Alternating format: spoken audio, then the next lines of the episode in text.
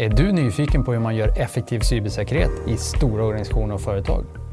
Vet du vilka åtgärder som verkligen gör skillnad?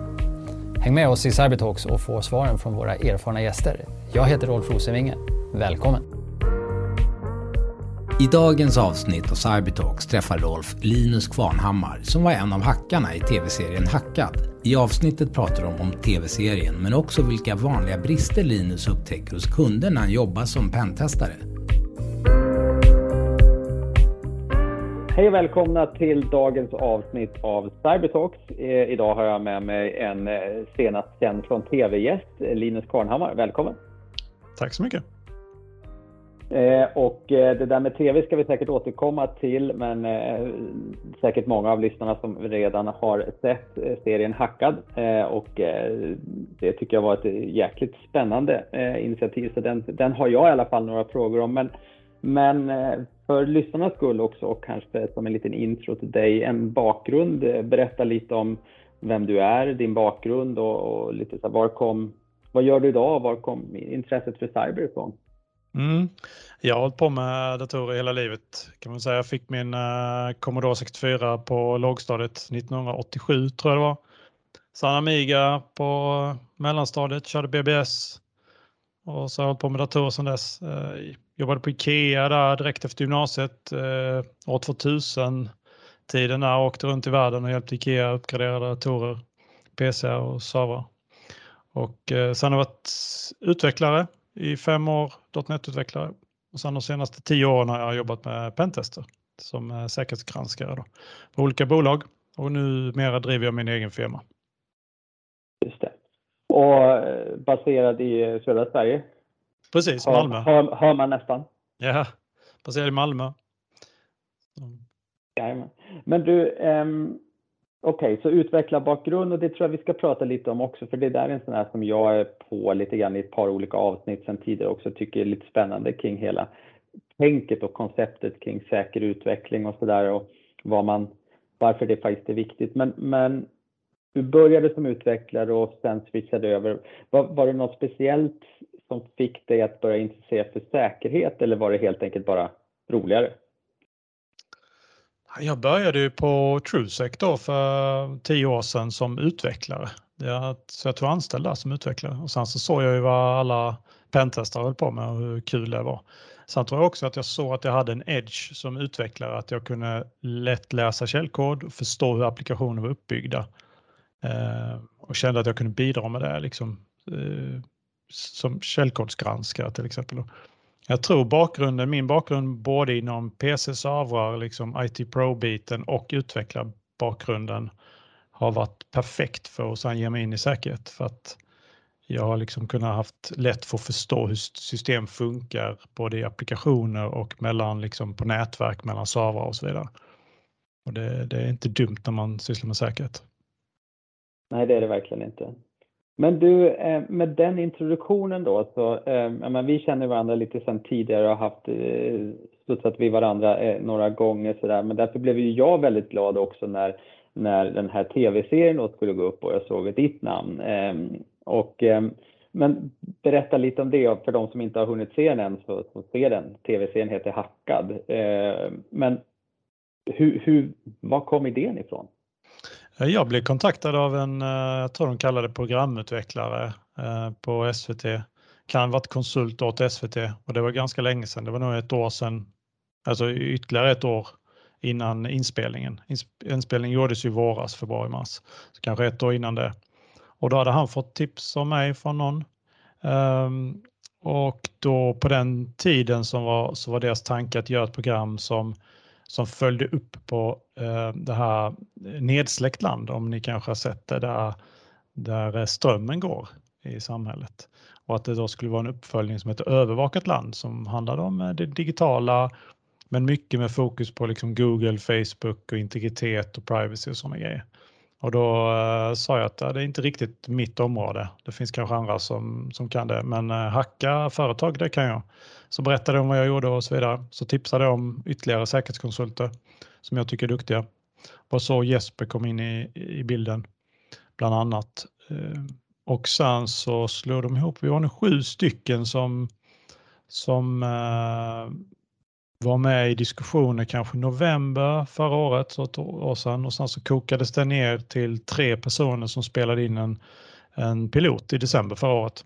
Så det var jag, Jesper och David som spelade in den på plats. Sen hade vi faktiskt eh, två, kons eller två säkerhets ja, säkerhetskonsulter till på, på, på, remote på piloten. Och sen efter piloten så tror jag att de bestämde sig för att köra på. Liksom och beställde programmet så att säga. Om jag förstår det rätt. Och då, och då tog jag med Ginny som jag jobbat, som jag jobbat mycket med. Så blev det vi fyra. Och sen så och, hade fokus och, skiftat, skiftat då från liksom big data, Facebook och så vidare mer till eh, hacking. Liksom. Och hur gick det till att spela in? Eller jag antar att ni, ni fick sitta och förbereda ett antal programidéer och för att bevisa eller liksom kunna visualisera en hel del saker. Allt är ju kanske inte som att det intuitivt gör sig bra för TV. Liksom. Så hur, hur, hur får man till den där tankeprocessen att både göra det verklighetstroget men ändå också göra det tv-vänligt så att en bredare massa eh, vill följa det? För jag antar att det, det var väl en del av syftet också från programmakarna? Ja, eh, ja men det var en stor utmaning och nu efteråt så har producenten och projektledaren sagt att detta är det svåraste de någonsin har gjort. Ehm, de satte ju liksom en idé om budget eh, på detta innan de riktigt hade förankrat det med oss och att vi visste att vi, vad vi skulle göra. Så vi fick reda på Ja, men nu ska vi spela in sex avsnitt. Eh, vi har några teman som ransomware till exempel, privatpersoner. Eh, alla teman var inte satt, satta då. Så sa, så sa de väl i princip att och vi har tre inspelningsdagar per avsnitt. Och sen så skulle de, och de letade upp privatpersoner till avsnitt 1. De skulle börja och leta upp företag, men det gick inte så superbra för det, det är svårt att hitta rätt personer i företagen och så vidare. Så där gjorde jag och David ett ganska ordentligt arbete och, och letade upp de företagen som, som var med. Då. Vi, vi snackade säkert med 50 olika företag eh, och de flesta ville ju inte vara med. Då. Men de som, de som då faktiskt räckte upp handen och sa, och, och vi ska eventuellt göra något ytterligare avsnitt kanske med, med någon av de som var med också, men, men mm. vad, vad var den gemensamma nämnaren för de som valde att vara med? För det är ju ändå ett ganska modigt statement att, så att säga, kliva fram och på svensk TV liksom visa upp sig själv från, från den sidan. Ja men verkligen. Jo men det gemensamma är väl att de känner genuint att det här är riktigt viktigt utifrån ett samhällsperspektiv.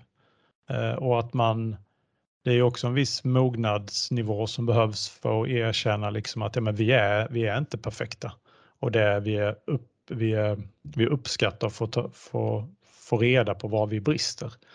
Det kan jag ju se bland kunder och speciellt när det är kunder som har tredjepartsleverantörer så kan man märka att olika tredjepartsleverantörer är väldigt mycket olika intresserade av att, att blotta sig själv. Typiskt eh, utländska, vissa länder så, så vill man liksom absolut inte visa på vad man har för säkerhetsbrister. Medan många tycker att svenska företag har en mogen inställning till att eh, vi är glada om vi får reda på vad vi brister. Liksom. Men Sanna, det är ju en annan sak att vara med i tv såklart. Ja, verkligen. Och eh, det tycker jag var otroligt häftigt att, att faktiskt se några stå där och, och, och ställa sig på den sidan och, och bli utsatt för era kompetenser, om man, om man uttrycker det så. så att, eh, men hur var det då att hacka dem och att göra det i TV? Ja, det var ju, om man tar företagen då, för det var ju tre olika företag och man kan ju säga att de, de representerar ju liksom tre helt olika företag. Longgate avsnitt 3, där har vi det lilla företaget med nästan allt i molnet. Så liten egen infrastruktur, eh, svårhackat, liten attackyta. Eh, sen har vi Helsingborgshem som jag tycker representerar det mellanstora bolaget med mycket IT, mycket intern IT och eh, då inte lagt eh, mer än vanligt eh, fokus på säkerhet. Alltså normal mycket om man säger så. Så stor attackyta, lätt att hacka. Och det är inte något dåligt om Helsingborgshem specifikt utan det är typiskt skulle jag säga. Och sen har vi Telenor då, det stora bolaget som har mycket attackyta men också väldigt god försvarsförmåga med 100 plus personer som jobbar bara med IT-säkerhetsförsvar om jag har förstått rätt. Så att eh, tre väldigt olika företag på det viset. Ja, häftigt. Ehm, och, men så här efter serien då, vad är du är du förvånad över resultatet? Var det någonting som gick precis som planerat och var det någonting som inte alls gick som, som planerat? Alltså vi, alltså I början eh, så var vi inställda på att vi måste lyckas hacka allt eh, för att vi ska känna oss lyckade. Och det lärde vi nog eh, oss efter något avsnitt, liksom, att det som är ett lyck, bra tv behöver inte vara att alla blir ägda. Liksom. och det, vi, det fattade vi efter ett tag. Då, liksom. Så att jag tror till exempel om man tar avsnitt 5 där vi hackar Kristoffer Appelqvist och Therese Lindgren så failar vi ju episkt på Therese. Vi lyckas inte med något. Men det blir ju jävligt bra ändå, speciellt när det blir en dualitet där att Kristoffer blir helt ägd som han säger själv i tv och Therese står mot allt. Eh, och det är ju jättebra tv. Så att, eh, det som är det något som är förvånande så är det väl kanske eh, ja, men hur snabbt vi ändå lyckades för vi jobbade under väldig tidspress. Eh, det är inte normalt att jobba så här kort och det, alltså tre dagar liksom, inklusive filmning. Kanske någon dags förberedelse, då har man suttit hemma eh, själv. Liksom, eller så. så att, och, ja. Men i övrigt så är det förväntan, enligt förväntan ska jag säga med företagen. Precis, Nej, men för det tycker jag ändå är en viktig aspekt också kanske att ta upp att liksom här, um, här kanske ni jobbar med en tidspress som, som en angripare normalt sett inte skulle ålägga sig själv för man har kanske inte man har inte ett produktionsteam eh, som står och, eh, och ska klippa någonting på en viss tid utan eh, man, man lägger ju sin egen timeline. Det är ju lite angriparens privilegium på något sätt. Att, ja, precis. Många i vår bransch, eller IT-folk, verkar kritisera, verkar kritisera det sista avsnittet med avseende på det att det är inte verkligt att, att man angriper ett företag som Telenor på två dagar med så, så bakbundna som vi var. Men eh, de ska ändå ha all cred till det för att de, de behövde ju släppa in oss och filma och, för att det skulle bli av. Så att det är inte konstigt att de behövde sätta lite ramar tycker jag. Men en, eh, hade det varit ryssarna som ville komma åt liksom Telenor så hade de ju inte gjort som vi gjorde och då hade de haft mycket mer resurser såklart. Precis, men, men eh, och så här efteråt då, vad, vad, vad har ni fått för reaktioner, ni som var med? Har det varit positivt eller har det varit mycket förståsigpåare eller eh, vad, liksom, vad, vad sitter du med för smak i, eh, så här efter, efter att det nu har visats? Nej, men det är bara positivt. Eh, det är liksom, de flesta säger att det var jätteunderhållande och lärorikt och att de har bytt sina lösenord och så vidare. Och väldigt mycket folk som, som inte är IT-intresserade normalt sett som verkar gilla det. Både barn och gamla liksom. Så det är jättekul.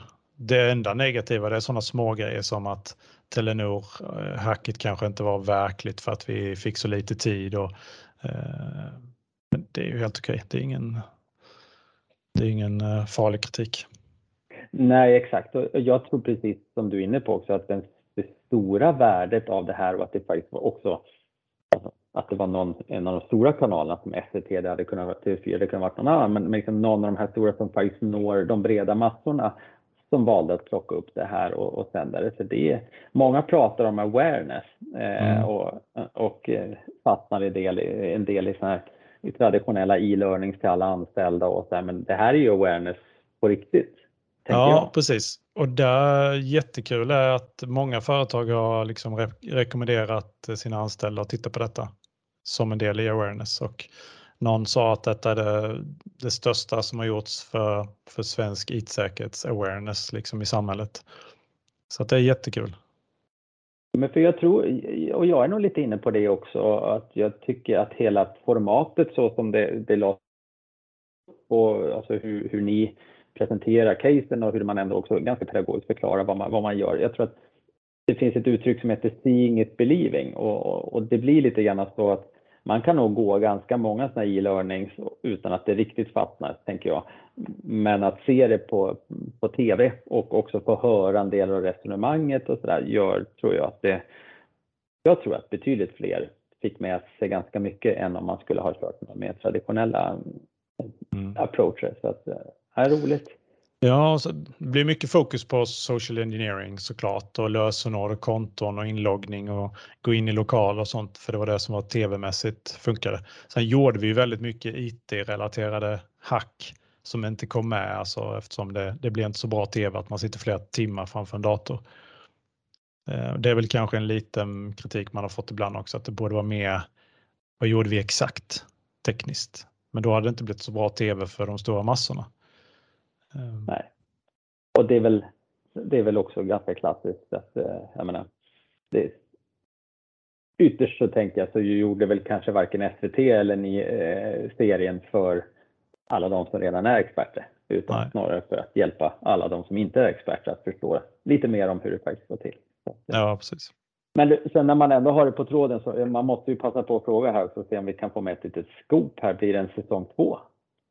Ja, det vet ju inte jag, men det hoppas, det hoppas vi allihopa. Men det beror, som jag har förstått det, så beror det på tittarsiffror på SVT Play. Så vi måste uppmana alla att titta så mycket som möjligt. Eh, och sen så är det nog om, om de kan se en mening i säsong två. Att det kan finnas en annan twist eller en naturlig uppföljning. Så att det kan inte bli en upprepning på samma grej igen. Jag tror det är de två sakerna det hänger på. Jajamän, så att eh, så helt enkelt så blir ju slutsatsen för Cybertalks-lyssnarna att eh, har man inte varit inne och sett det på Cybertalk eller på, på SVT Play så är, det, så är det bara att gå in och göra det. Så jag tycker Absolut. i alla fall att det har eh, ja, stor behållning av det. Jag tycker, det var ett, jag tycker att det var ett väldigt spännande grepp och, och väldigt roligt att det blev av. Och, och kul att få höra också lite här behind the scenes från, från dig hur det, hur det gick mm. till. Men det, det låter som att ni hade roligt också. Ja, vi hade superroligt och vi var också väldigt trötta bitvis som jag tror framkommer. Men är det någonting du som har sett ändå tycker att ja, men det, här, det, här fram, det här skulle jag vilja veta som inte visas? Nej, så har jag nog inte tänkt utan jag har, jag har nog försökt fokusera på, alltså när jag satt och tittade så just det där att jag tror att det här genom angreppssättet, formatet och valet av kanal fick ett otroligt stort liksom, genomslag. Så för mig, jag tittade nog mer på det som ett nytt och annorlunda sätt att göra awareness. Alltså mm. sen själva eh, liksom, tekniker och målval och allt sånt där, det är ju sånt som sådana som du och jag sitter och diskuterar dagligdags eh, ändå så att. Så att, eh, jag tyckte nog att det var själva, själva formatet och kanalen som var spännande. Att, att det gick att skapa en, det gick att skapa en, en, en mycket bredare och faktiskt också djupare dialog bland många fler genom det här det tyckte jag var den stora takeawayen. Ja, för mig som gör detta, jag har gjort detta i tio år och jag, ibland gör man jädrigt coola grejer man skulle vilja berätta om, men så kan man inte göra det. Och här är faktiskt flera saker som, får, som, som man kan prata om, som, som man kan visa. Och jag vet inte om folk tänker på det, men Helsingborgshem som är ett väldigt typiskt företag. Var, klockan var ungefär 15.00 eller 15.30 när jag kopplade in den minidatorn där när jag stod på toaletten. Mm. Och om ni minns så säger David sen på kvällen 18.40 så är det game over säger han. Mm. Det var ju då jag hade knäckt ett lösenord till eh, domänadministratören. Det tog, så det tog tre timmar lite drygt från att man gick in i lokalen till vi hade tagit över hela det interna nätverket. Mm. Och det är normalläge ska jag säga för företag av den typen. Det är värt att fundera på det är verkligen värt att fundera på och jag tror också att det är så mycket lättare för så många fler att fundera över det när man har sett det. Mm. Jag tror att ibland så fastnar ju vi i att stå och, och berätta och det blir, man, det blir lätt att man också kanske beslås som att vara den här liksom skrämseltaktiken eller vargen kommer och är det mm. verkligen mm. sådär? Men varsågod, det är bara att titta. Tre timmar, Precis. så här, går, så här går det till och det blir liksom det blir oantastbart på ett sätt. Då. Så då blir, då blir det lättare att flytta diskussionen till det det egentligen borde handla om. Det vill säga, okej, okay, så vad gör vi då för att det inte ska mm. ta tre timmar? Precis, och sen tyvärr så är ransomware ett väldigt bra bevis eller demonstration på, på hur illa det kan gå och var, varför man verkligen inte vill ha det så här. Tyvärr. Verkligen. Uh. Men och om vi då liksom paketerar hacka-delen kanske av det här avsnittet lite grann och hoppas på en, avslutade med att säga att vi, vi hoppas på en säsong två helt enkelt. Mm. Um, så det ligger väl också ganska nära ändå, um, även om inte allt du gör kanske är så helt tv-mässigt, men, men det ligger väl, det du gör till vardags är väl inte så långt ifrån. Du, du, du jobbar som pentestare. Um, och, ja, Nej, nej precis. Det är, det är sånt här jag gör fast det är mindre av den sociala eh, biten. Precis. Och om vi då tittar lite mer på ditt, ditt vardagliga så att säga. Vad, så tycker jag ändå att det är spännande när vi ändå har det på tråden också att fråga vad, vad är det för, vad är det för genomgående brister du ser när du granskar IT-miljöer, applikationer, företag? Finns det några viktiga teman att lyfta fram som du mm. ofta stöter på är svaga generellt sett? Ja, men det är interna nätverk, lätt. För att eh, jag tycker att företag kan vara ganska duktiga på att inse att saker de publicerar på internet, en ny webbapplikation eller något liknande, ett nytt projekt, att ge det en budget för att granska det. Men sen inser man inte att hela företaget hänger på det interna nätverket och då specifikt Active Directory i de flesta företagsfall. Och där ser jag väldigt sällan att man, att man eh, inser och lägger pengar på att det måste testas. Eh, och det, det är det som, som har levt länge, det interna nätverket. Och Active Directory har varit med sedan kanske NT, eller Windows 2000 kom ju Active Directory. Eh, och så är det fullt med säkerhetsbrister. Det är det vanliga. Eller det, det är det största skulle jag säga som jag, som jag ser. Ehm, det spelar ingen roll om du härdar upp enskilda applikationer för är de servrarna med i domänen så äger man domänen så äger man eh, applikationen. Exakt. Och det där är ju ganska intressant, men, men, när du ser det här då genomgående så antar jag att du ibland också diskuterar med, med dina kunder och så varför det har blivit så, vad, vad, både vad lessons identified är, vad de möjliga lessons learned ska vara och vad, vad, vad är det vanligaste svaret? Varför har man inte adresserat det här? För det är som du säger, det, det är ju en, på sätt och vis en, en gammal sanning. Det, det är ingen mm. ny sanning, det, det är någonting som är känt och ändå så är det så pass svårt för oss som organisationer. Ja, eh, jag tror nog att det är lite som som Helsingborgshem där Rickard eh, som sa, liksom, jag tror inte de kan angripa oss på nätverket, sa han ju i serien. Sen gjorde vi det på tre timmar. Jag tror att det är den här, det i kombination med avsnitt 1, som inte, avsnittet heter Jag har inget att dölja, för det kommer ju från en av privatpersonerna där. Eh, jag tror att man har en helt felaktig bild av hur sårbar man är och att någon vill komma åt den. Man måste inse att ransomware-gängen vill komma åt alla eh, som, som har möjlighet att betala. Eh, och vi har inte jobbat på detta innan. Så att, eh, jag tror helt enkelt att man har, man har inte insett att, eh, att det interna nätverket är eh, ett mål. Precis. Det tror jag. Och, och, eh, och, när man ändå då har konstaterat det, vad är då, då de det måste jag ju passa på att fråga också, men vad är då de vanligaste rekommendationerna som du ger? Var ska man börja?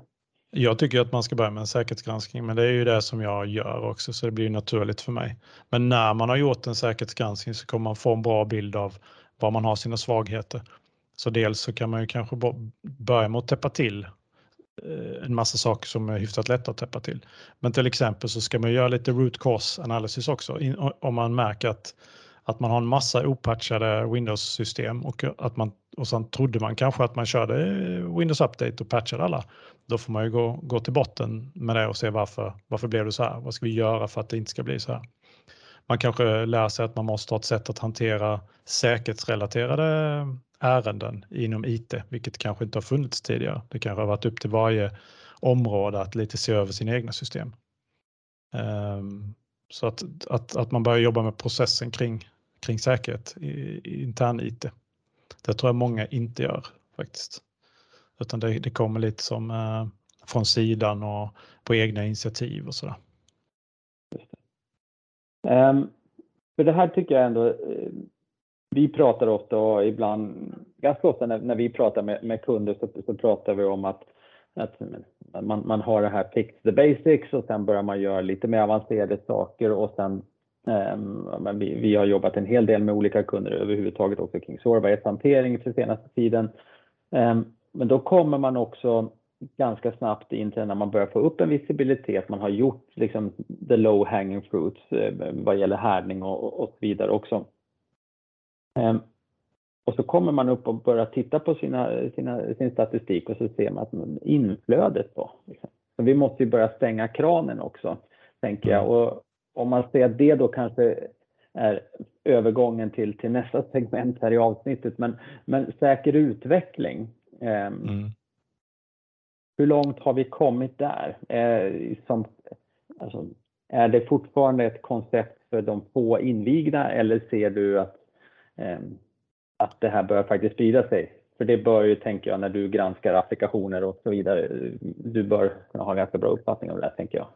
Ja, men det är det, jag tycker det är superolika. Det är alltifrån mogna organisationer där man har oftast inom finansiell sektor, för där verkar man alltid ligga långt fram. Man är medveten om risker, man har kanske någon som äger risken. Man, man har funderat på vad kostar det om någon gör ett intrång här. Det kanske är GDPR eller det kanske är något annat som har drivit fram dem eh, till, andra, till stora industribolag eller vanliga stora bolag som kanske inte är inom finansiell sektor som, som skulle kunna jobba så här men de gör inte det.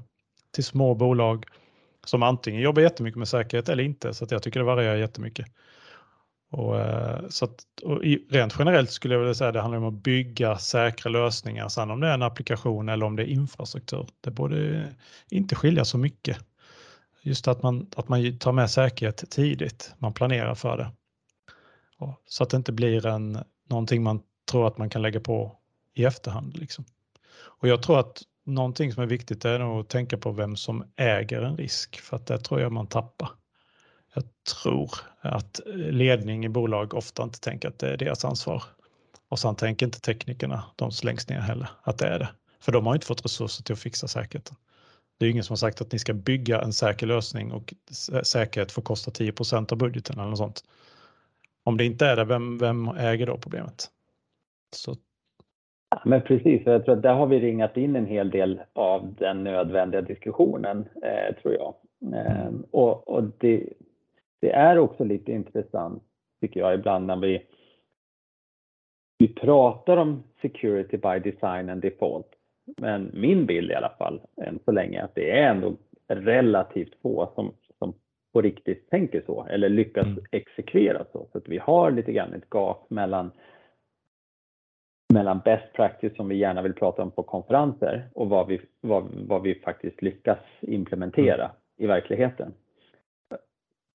Och om jag tolkar det rätt så tror du att en del av det här har med själva, det har med riskdimensionen att göra. Alltså att vi behöver, så, så frågan blir egentligen, ska vi fortsätta jobba på säker utveckling eller måste vi ta omvägen kring risk? Eller omvägen, men, men vägen kring risk, att förtydliga det först och då kommer vi få bättre utfall på säker utveckling också. Eller både och kanske? Ja, eller jag vet inte, det kanske kan, kan gå från båda hållen för att de säger att ett, ett utvecklingsteam identifierar en risk om de bara intresserar sig för för hotmodellering till exempel och börja ta angriparens perspektiv och tänka att okej, okay, de vill att någon har sagt att vi ska bygga en inloggningsfunktion, eh, men vi identifierar risk A, B och C här. Då ska ju någon prioritera det och den, den som prioriterar det får ju välja att mitigera risken eller acceptera risken. Och då behöver det puffa, puffas uppåt liksom på något sätt. Mm. Sen brukar jag inte, jag jobbar inte supermycket med utvecklingsteam på det här planet så att det finns de som är mycket duktigare än mig på det. Till exempel min kusin Emil. Men om man ändå då utifrån det du ser i dina granskningar vill börja jobba med säker utveckling, mm. var, var börjar man om man vill komma till ett lite mer systematiskt angreppssätt? Eh, vi har ju ibland i vår bransch en, en, eh, en förkärlek för att dyka ner i, i, i verktyg. Eh, mm. En del gillar att prata ramverk, OWASP, SAM eller vad som helst. Mm. Det finns ju flera. Men var, var tror du att man ska börja? Ja, men hotmodellering är en intressant sak. Jag tror att alla kan börja med att börja tänka på vad finns det för, för liksom hot mot den här lösningen, mot den här funktionaliteten. För det är någonting du kan nästan som egen, som utvecklare själv kan du börja tänka på det. Du behöver inte ha stöd från övriga. Och så kanske om man vill ta det här grilla-perspektivet, att vi börjar själva och sen får det sprida sig. För jag tycker många organisationer verkar, verkar jobba på det viset att det är något team kanske som de går på en konferens eller de kanske får en pentestrapport så inser de att så här kan vi inte, vi kan inte liksom hitta kritiska sårbarheter veckan innan vi ska eh, liksom gå live. Eh, det här vill vi fixa från början i nästa projekt och så kanske man hittar ett sätt att jobba, till exempel med hotmodellering och identifiera och prioritera risker och så vidare. Ehm, Sen så kan man ju såklart alltid ta in hjälp utifrån för att bygga en säkerhetsorganisation som där man, har, man kanske har security champions som man kallar det ibland i sina utvecklingsteam. Någon utvecklare som brinner extra mycket för säkerhet. Man kanske har ett säkerhetsråd som, som spänner över flera säkerhetsteam. och så vidare. Så att, vill man läsa på så är det väl Secure Development Lifecycle kanske man ska läsa om. Alltså jag tycker att du var på någonting väldigt viktigt egentligen. Du sa det lite förbigående så därför vill jag backa tillbaka och plocka upp det. Mm. Så att det handlar också om att börja. Liksom, du, mm. du kallar det gerillataktiken, att man börjar någonstans och sen så hoppas man att det sprider Det tror jag faktiskt inte ska underskattas som strategi ibland. Att ibland så upplever jag, och speciellt i stora organisationer, att man lägger oerhört mycket tid på att sen då utveckla det här, liksom, den perfekta slutgiltiga lösningen. Och så kan man, man kan både bli vänner och ovänner kring den eh, och exakt hur den ska funka och se ut. Eh, istället för att bara börja. Precis, jag tror, och jag tror man kan dra lite paralleller med agil systemutveckling och testare och sånt. Som, jag vet inte hur mycket du är insatt i det, men 2006 började jag ju som utvecklare. Eh, och då var det mycket eh, i ropet att vi måste ha testare med i teamen, vilket inte var, ju, det var inte givet då. Och det var då många började med agil systemutveckling. Och det var ju för att man ville jobba så. Det var ju aldrig för att chefen sa att det, det är så man ska jobba. Utan det var för att man trodde att det blev bättre programvara på det viset. Och jag tycker att utvecklare, precis som IT, IT pros eller vad säger man, system, de som sätter upp IT-system, de, de har ju en, eh, vad heter det, en, eh, en stolthet, en yrkesstolthet. De vill ju leverera kvalitet. Eh, och jag tror att det var det som drev fram att man vill ha testare med i teamet, i sina utvecklingsteam och man vill ha agil systemutveckling och man vill ha en produktägare och så vidare. På samma sätt tror jag vi kommer gå till att vi, de, man kommer vilja ha med säkerhet från början. Ja, och jag tror att du är på någonting där och, och det är väl så, så, att ett, ett konkret tips är väl egentligen då att man får se till att om man inte får en inbjudan så får man se till att skaffa sig foot in the door eh, på något av utvecklarteamen och så in och så får man så att säga börja jobba där mm. Och, och, så genom, eh, genom hårt arbete och dedikerat arbete visa att det gör nytta och så ser man att det ja. sprider sig. Det är en ganska träffar... spännande approach. Mm. Och jag träffar ju en hel del folk som uh, utvecklare som säger att de har hittat säkerhetsbrister, säger de stolt till mig, i sina projekt. Så det betyder att det finns uh, kanske då en uh, outtalad security champion där. Att det är någon som tycker att det här är viktigt och hittar bristerna och rapporterar dem. Och då, då, då kommer det underifrån på något sätt. Så som ja. individ, som utvecklare, så, jag, så kan man jobba mycket på det. Man kan ju välja att gå kurser till exempel i säker utveckling som en del av sin kompetensutveckling som team så kan man ju välja att ta teamet på någon typ av säkerhetskurs eller event eller konferens. Jag hade en workshop nu i lördags eh, för ett utvecklingsföretag här i Malmö. Så det var 11 utvecklare som satt och hackade eh, under min ledning då en workshop i workshopformat. Eh, och sådana grejer kan man göra utan att det ska komma från den högsta ledningen. Exakt. Ja, men bra och spännande. Jag tror att den gemensamma nämnaren lite grann här är lite grann att våga börja och mm. så får det utveckla sig. Ehm, men när jag ändå har det här så vill jag ju också passa mm. på att fråga kring trender i övrigt. Vad, eh, och då behöver det, det kan ju både vara så att säga väldigt dedikerat liksom i din roll som pentester men också bredare som i din roll som security practitioner i vår bransch. Men, men vad har du för spaningar? Vad, vad är det vi ser egentligen eller vad är det vi borde hålla lite mer fokus på som inte riktigt har zoomat in på än? Jag har en grej som jag har funderat på på sistone och det är ju alltså ransomware, det vet ju alla nu att det är ett jättestort problem och det omsätter hundratals miljoner kronor eller miljarder. Det är ju enorma eh, summor. Och dit, där, där pengarna finns, dit rör sig folk som är sugna på pengar. Så att jag, jag, jag tror ju att de kommer köpa insiders. Jag, jag, har, jag har svårt att se att det inte skulle bli en marknad för att sälja access till det interna nätverket. Det räcker att du är lite liksom arg anställd. Om det finns en marknad, om du vet vad du skulle vända dig för att sälja kanske ett VPN-konto för 100 000 eller något sånt. Det är nog många som skulle vilja sälja det och jag tror att det skulle köpas av de här gängen. Ehm, så jag tror att den här onda insidern som tidigare har varit med i våra hotbilder, det har ju varit någon som kanske vill förstöra, någon som ska sluta så fått sparken. Och så tar de med sig ett kundregister eller de eh, raderar någonting, förstör någonting. Men nu med den marknaden som finns så tror jag att de kan tjäna pengar. Och samtidigt orsakas enorm skada. Tänk om liksom, eh, tänk om Coop-hacket kunde starta, nu, hade, du menar, nu har du inte gjort det, men tänk om det skulle kunna startats av någon som var missnöjd. Vilken Mm. enorm makt den personen hade haft. Och kanske kunna tjäna pengar på, Mm. på det. Och det där är ju, det där är en ganska, ja det är ju en, det är en ganska läskig tanke eh, som jag tror både du och eh, jag och säkert en hel del eh, lyssnare också funderat kring. Och, och, och det som det jobbiga är ju egentligen att om man gör det så pass sofistikerat att du egentligen bara får betalt för att klicka på en phishing-länk så är det Mm. väldigt svårt att bevisa malicious intent. Liksom, om du inte Precis. lyckas eh, ta, ta den andra kommunikationskanalen. Det är nog inte så lätt. Ehm, så Vad tror du? Men- Tror du vi kommer få se den typen av? jag tror att jag är helt övertygad. Jag är helt övertygad om att det finns redan. Jag tror Mm. att vi, men jag tror som sagt att det finns ett mörkertal därför att det är Mm. så oerhört svårt att bevisa och jag tror att vi som bransch behöver nog ta oss en riktig funderare på det här. Det har ju, jag har haft en del diskussioner kring med CISOs under de senaste två åren kring oro för malicious insider. Eh, och jag skulle nog påstå ungefär som jag tror att du är ute och säger att jag har nog haft fler sådana samtal de senaste 8, 9, 10 månaderna än vad jag hade Mm. för två, tre år sedan. Så att jag, om det sen är för att vi går in i ett groupthink, att någon identifierar någonting så börjar alla vi i branschen tänka på det, eller om det faktiskt är eh, att vi börjar få datapunkter men som kanske inte har blivit allmän kännedom än. Jag vet inte, men den är definitivt värd att fundera på för det ställer ju Alltså alla säkerhetschefer har ju alltid någonstans vetat i alla tider att insiders kan finnas. Eh, men jag tror som du att nu börjar det bli så pass mycket pengar i omlopp som jag också kan ge. Att Jag tror att det är det som är det, som egentligen har förändrats. Eh, Så nu handlar det mer om när kanalen att på ett lätt sätt göra uppstår. Då Marknadsplatsen. Eller hur? Va? Mm. Den dagen det poppar upp en marknadsplats där du kan gå in och säga bevisa kanske access med ett screenshot eller något sånt. Och sen Mm. så får du en handpeng på 10% eller 50% och så får Mm. du resten när de är inne. Den dagen.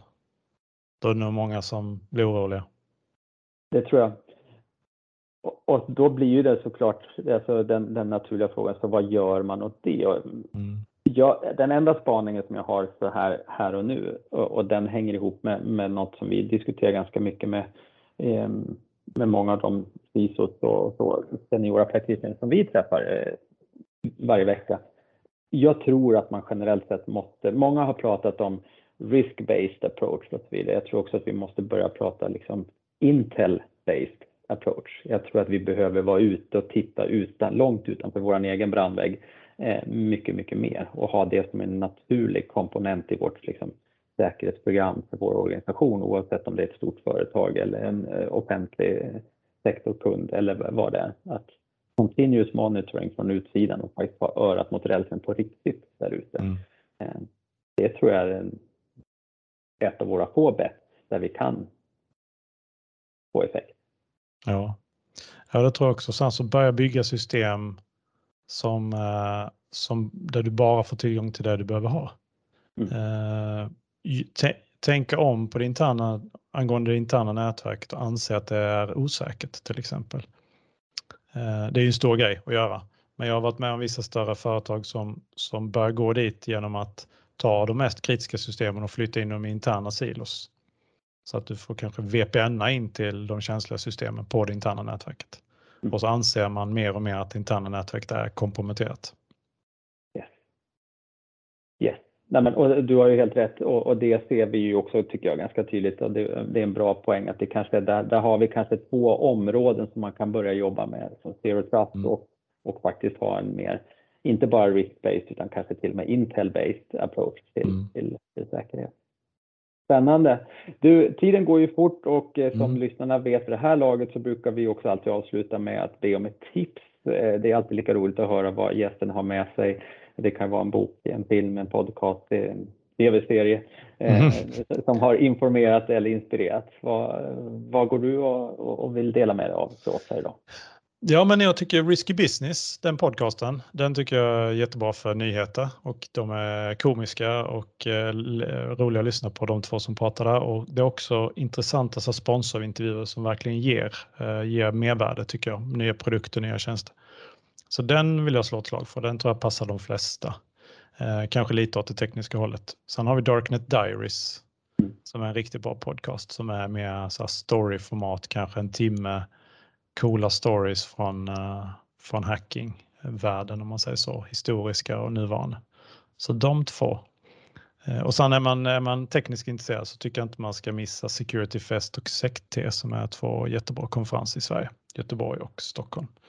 Men då är det ganska tekniskt. Det är det. Och eh, men mycket bra. Eh, jag är själv eh, regelbunden lyssnare till exempel på Darknet eh, där. Mm. Jag tycker det finns, det finns en del spännande att plocka upp där definitivt. Mm. Eh, Linus Kvarnhammar, känd från, får man ju faktiskt säga då, från tv-serien Hacka. Det var jätteroligt att ha med dig här. Tack för att du hade tid och lust att vara med. Ja, men tack så jättemycket. Och till alla lyssnare, until next time. Podden är ett samarbete mellan Orange Cyber Defense och Periscope och spelas in och klipps på Om Media.